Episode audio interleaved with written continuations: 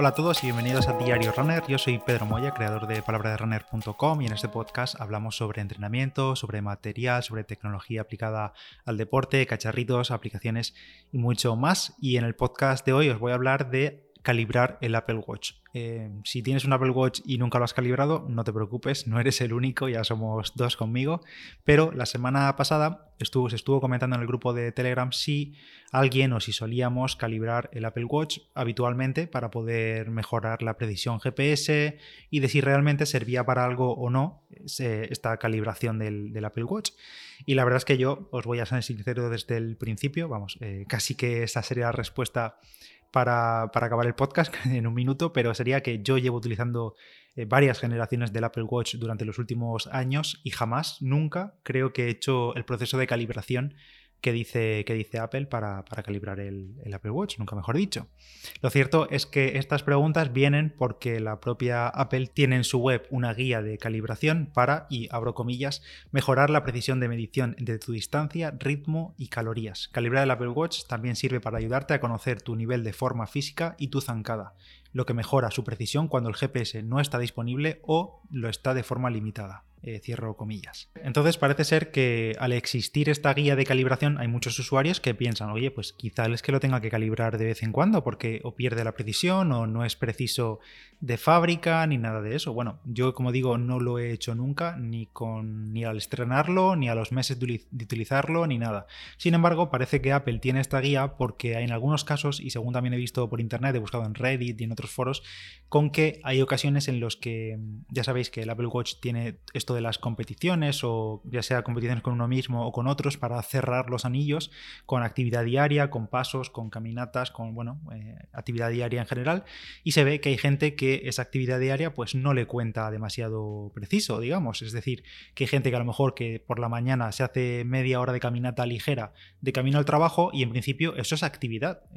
aunque no sea un entrenamiento como tal, eso es actividad diaria, y parece ser que hay gente que los anillos no les cuentan esos pasos o no le dan el peso que realmente ha tenido la actividad, porque al final es andar media hora a paso ligero. Entonces Apple para todos estos casos ofrece ese manual, esa guía de calibración para obtener, como dicen ellos mismos, mayor precisión tanto en entreno como en la parte de actividad del Apple Watch. ¿En qué consiste esta calibración? Pues lo cierto es que es algo tan simple que incluso quizá es posible que lo estés haciendo sin darte cuenta. Es posible que tú estés calibrando a diario o muchas veces a la semana el Apple Watch sin que sepas que estás en pleno proceso de calibración. Y es que para calibrarlo básicamente es irse, según Apple, a una zona, a un área despejada, plana, que no sé si esto de plana, porque lo indican, lo mencionan, que sea plana, que no haya desnivel, es algo importante porque ellos dicen que sea plana y sobre todo al aire libre, donde no estemos rodeados de edificios, y que por tanto la señal GPS sea buena, que abramos desde el Apple Watch la aplicación de entreno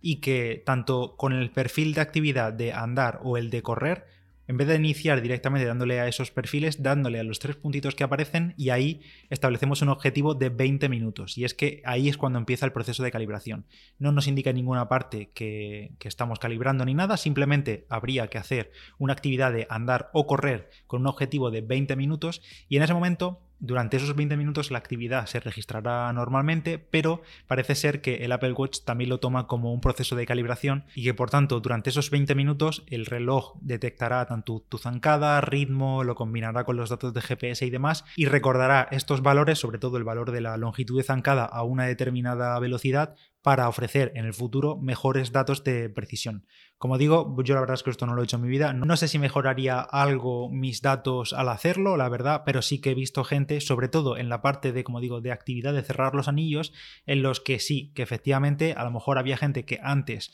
por lo que sea, durante un tiempo hizo mucho volumen de actividad,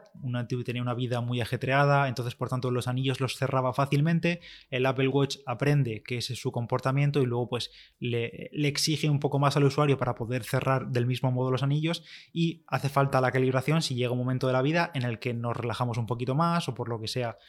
no nos está contando esos pasos o esas caminatas o esos entrenamientos con la intensidad de ejercicio que debería ser realmente. Entonces, en esos casos es cuando el calibrar el Apple Watch puede tener sentido, según lo que he visto. Y sobre todo, Apple también comenta que esta calibración también permite que el reloj haga estimaciones de calorías, de distancia, de movimiento y todo eso más precisas, sobre todo del conteo de calorías. Y antes de continuar, toca hablar de las Adidas Ultra Boost 21, que llegan a tope de energía con un 6% más de boost en la media suela que con respecto a las Ultra Boost 20 del año pasado, y que con este boost tenemos, como digo, mayor retorno de energía, más confort, más blanditas, pero al mismo tiempo también mejora el apoyo y la reactividad gracias al nuevo sistema de torsión Adidas LEP que le han metido, que hace la zapatilla más estable, sobre todo para esas sesiones de rodajes largos a ritmos más tranquilitos, donde queremos priorizar la comodidad antes que el ritmo, aunque sí que le queremos dar caña. Las Ultra Boost 21 también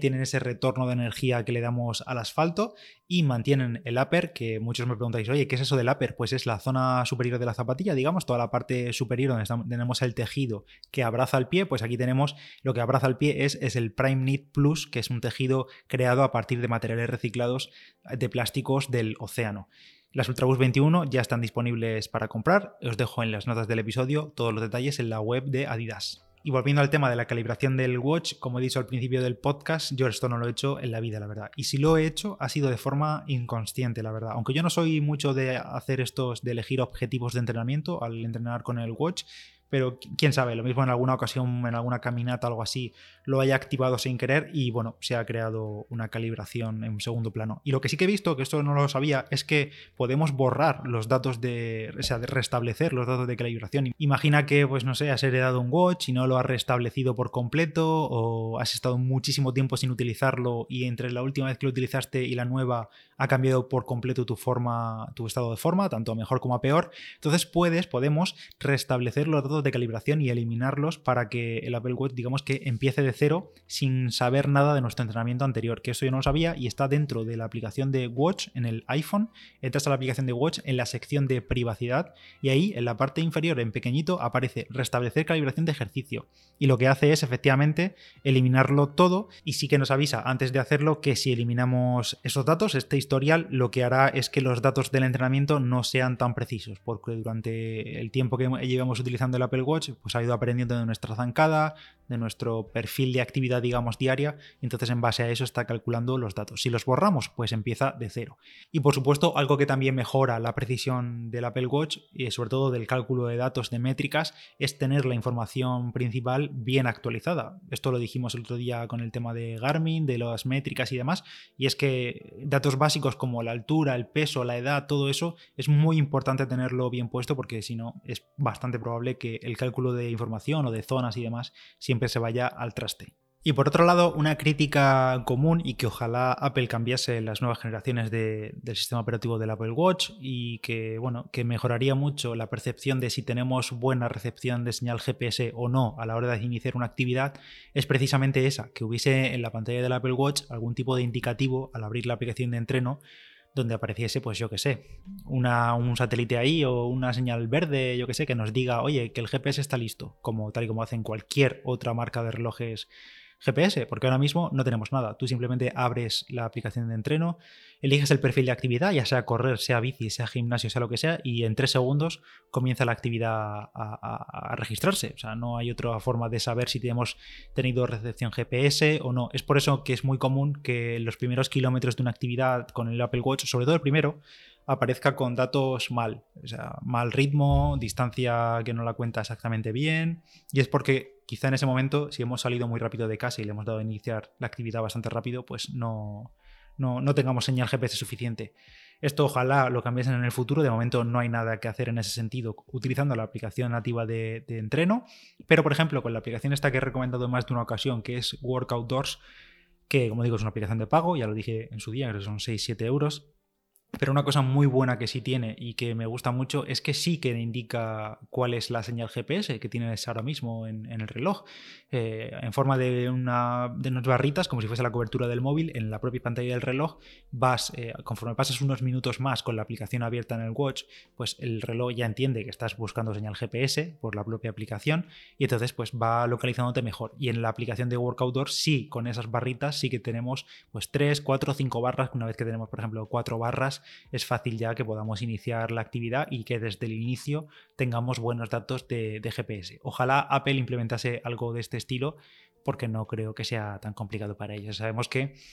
siempre van a lo simple, a lo fácil, a lo intuitivo para el usuario, pero claro, no es muy intuitivo. Es súper intuitivo simplemente iniciar la actividad y salir a correr, pero claro, si luego te encuentras con que al final de la actividad ves que los primeros kilómetros son un desastre, no un desastre, pero sí que hay bastante desviación o de ritmo o de distancia con lo que tú realmente has sentido, pues está feo, vamos, no está bien. Ojalá lo cambiasen. No sé si vosotros tenéis alguna generación del Apple Watch, ya habéis hecho esto en alguna ocasión, si es así y si os ha funcionado. Sobre todo me gustaría conocer vuestro feedback. Yo, como digo, no lo he hecho nunca, no lo he echado en falta, pero sí que es cierto que conozco algún caso en los que la precisión no era del todo buena, y además no era del todo buena incluso comparándolo la misma actividad con otra persona con otro Apple Watch, y hacía cosas locas. En algún caso incluso han tirado de garantía con Apple y le han cambiado el reloj sin problema, porque por alguna razón el acelerómetro interno o la recepción de señal GPS no iba como debería. Pero en otros casos, pues quizá